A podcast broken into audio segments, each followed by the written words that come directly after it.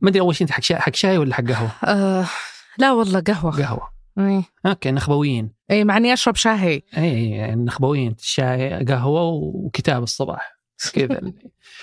بس هذه النظرة ما علينا من نظره من النظرة الدونية لأصحاب القهوة. أنا من الناس اللي حقين الشاهي فال... مثلا دائما مع الصباح تفطر لازم جنبك كاسه الشاهي. فواحدة من المشاكل اللي ما لها داعي لحقين الشاهي إنك تبغى الرشفة الأولى اللي هي تكون درجة الحرارة ممتازة. فالأسبوع اللي فات عشان كنت في إجازة فاضي في المطبخ كل يوم فقاعد أسوي تجارب.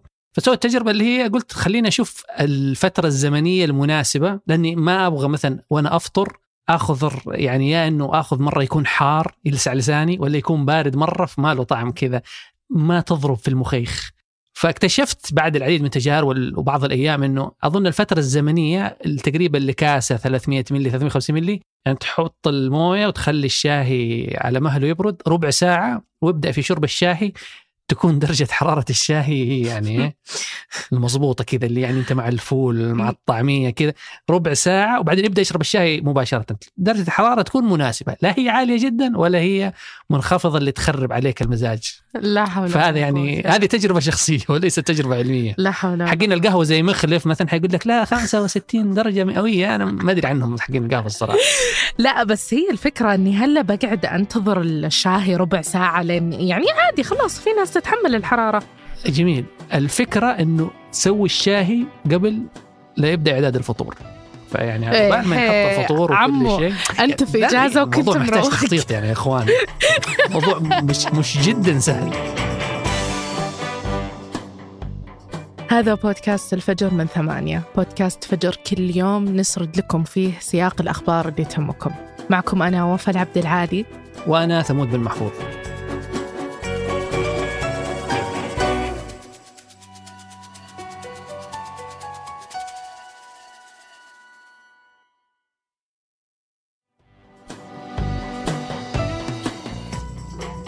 من سنين والسعودية تسعى أنها تستفيد من موقعها الجغرافي سواء من خلال تطوير البنية التحتية اللوجستية أو الاستثمار في المشاريع الخاصة بالممرات الاقتصادية المشتركة وضمن خطواتها اللي تسعى لتحقيق هذا الهدف وقع ولي العهد السعودي الأمير محمد بن سلمان هذا الأسبوع على مذكرة تفاهم لمشروع ممر اقتصادي يجمع بين الهند والشرق الأوسط وأوروبا. التوقيع شهدته قمة العشرين في نيودلهي بالهند بحضور قادة الدول العشرين. وأكد الأمير محمد بن سلمان إنه مشروع الممر الاقتصادي راح يحقق مصالح مشتركة ويعزز من الترابط الاقتصادي العالمي. وبحسب الاتفاقية راح تساهم السعودية ب 20 مليار دولار في تمويل هذا المشروع. ومصطلح الممر الاقتصادي ما هو جديد، لأنه العالم شهد من قرون عديدة ممرات اقتصادية زي طريق الحرير التجاري الشهير واللي كان عبارة عن سلسلة ممرات برية وبحرية ممتدة من أفريقيا لآسيا كانت تربط مناطق المناجم بالموانئ وغيرها من الأنشطة الاقتصادية والتجارية ومن بين النماذج الجديدة للممرات الاقتصادية مبادرة الحزام والطريق الصيني هو مشروع انطلق في 2013 وهدفه تحسين الترابط والتعاون الاقتصادي بين الصين وآسيا والعالم. أما مشروع الممر الاقتصادي اللي أعلن عنه ولي العهد فهو ممر راح يربط موانئ الشرق الأوسط بأوروبا والهند. ويمتد المشروع لعدة دول هي الهند والإمارات السعودية وفرنسا وإيطاليا وألمانيا والولايات المتحدة. وراح يربطها بمشروع من السكك الحديدية وقطارات الشحن. بالإضافة لأنه المشروع يشتمل على كابلات ضخمة لنقل الكهرباء وخطوط أنابيب نقل الهيدروجين وكابلات الإنترنت عالية السرعة اللي حتمر على الدول المطلة على المشروع. المشروع له أهمية كبيرة بالنسبة للسعودية بشكل خاص ولأمريكا وأوروبا ودول الشرق الأوسط بشكل عام. لأنه راح يساهم في تطوير العلاقات التجارية بين آسيا وأوروبا وأفريقيا. وهذا الشيء راح يتم من خلال بناء شبكة من الموانئ والسكك الحديدية والمطارات والمجمعات الصناعية. وراح تسمح مثلا هذه الخطوة للهند أنها توصل لمزيد من الأسواق العالمية لأنها تفتح لها منافذ جديدة في الشرق الأوسط. ومن جهة ثانية راح يلعب المشروع دور إيجابي على السعودية لأنه راح يعزز من العلاقات بين السعودية وبين ثاني أكبر بلد في العالم من حيث السكان اللي هي الهند. وأيضا راح يدعم التعاون في العديد من القطاعات زي النفط والمنسوجات والآلات والمعادن والأسمدة والمنتجات الغذائية. وفي المقابل راح تستفيد الهند من ضمان وصول إمدادات النفط الخام من السعودية واللي تمد الهند بأكثر من 18% من واردات النفط. وبحسب الخبراء فالمشروع راح يرفع من إجمالي التجارة بين السعودية والهند في المستقبل.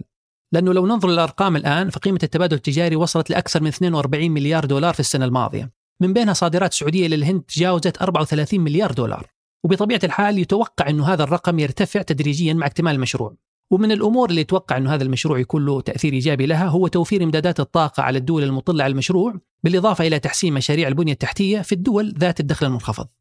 بحسب الخبراء في المرحلة الأولى من المشروع راح تتضمن تحديد القطاعات اللي تحتاج إلى استثمارات وتمويل. ويتوقع أنه 2024 هو عام بدء التنفيذ الفعلي للمشروع بعد الانتهاء من الخطط المالية والفنية. ومع انتهاء المشروع يتوقع أن سرعة وصول البضائع إلى المناطق المستهدفة حيكون أسرع بنسبة 40% ويضمن أيضا تحسين سلاسل الإمداد ووصول الطاقة لمناطق أكبر في العالم.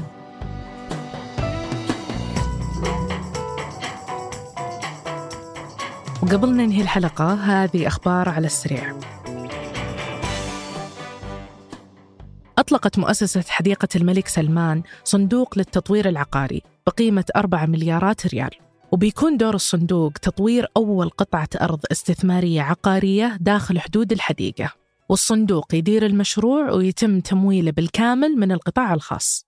أما شركة حديقة الملك سلمان للاستثمار والتطوير العقاري فراح تكون المطور الرئيسي للمشروع ويشمل المشروع تطوير عقاري متعدد الاستخدامات وراح يضم أكثر من 1500 وحدة سكنية ويغطي مساحة تزيد عن 290 ألف متر مربع. وراح يتكون المشروع من شقق وفلل مع مساحة إجمالية تبلغ 140 ألف متر مربع مخصصة للمساحات الفندقية والمرافق الخدمية والتعليمية والصحية والترفيهية. وتعتبر حديقة الملك سلمان واحدة من المشروعات الأربعة الكبرى في مدينة الرياض. اللي أطلقها خادم الحرمين الشريفين الملك سلمان بن عبد العزيز في مارس 2019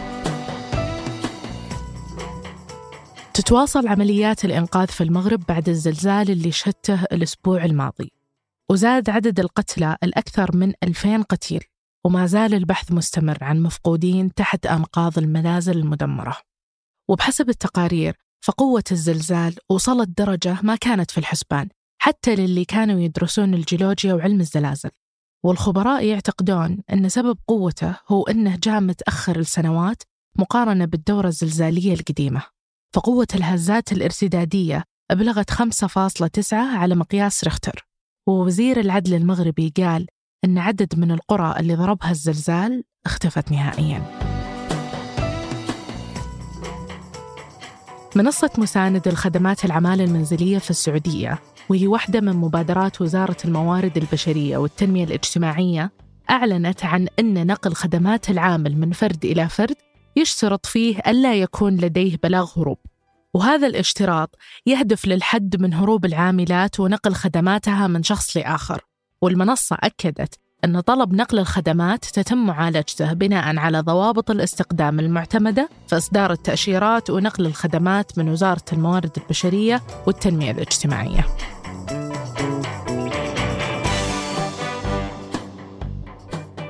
أنتج هذه الحلقة تركي البلوشي وريناد العيسى وقدمتها أنا ثمود بن محفوظ. وأنا وفاء عبد العالي. وحررها محمود أبو ندى. نشوفكم بكرة الفجر.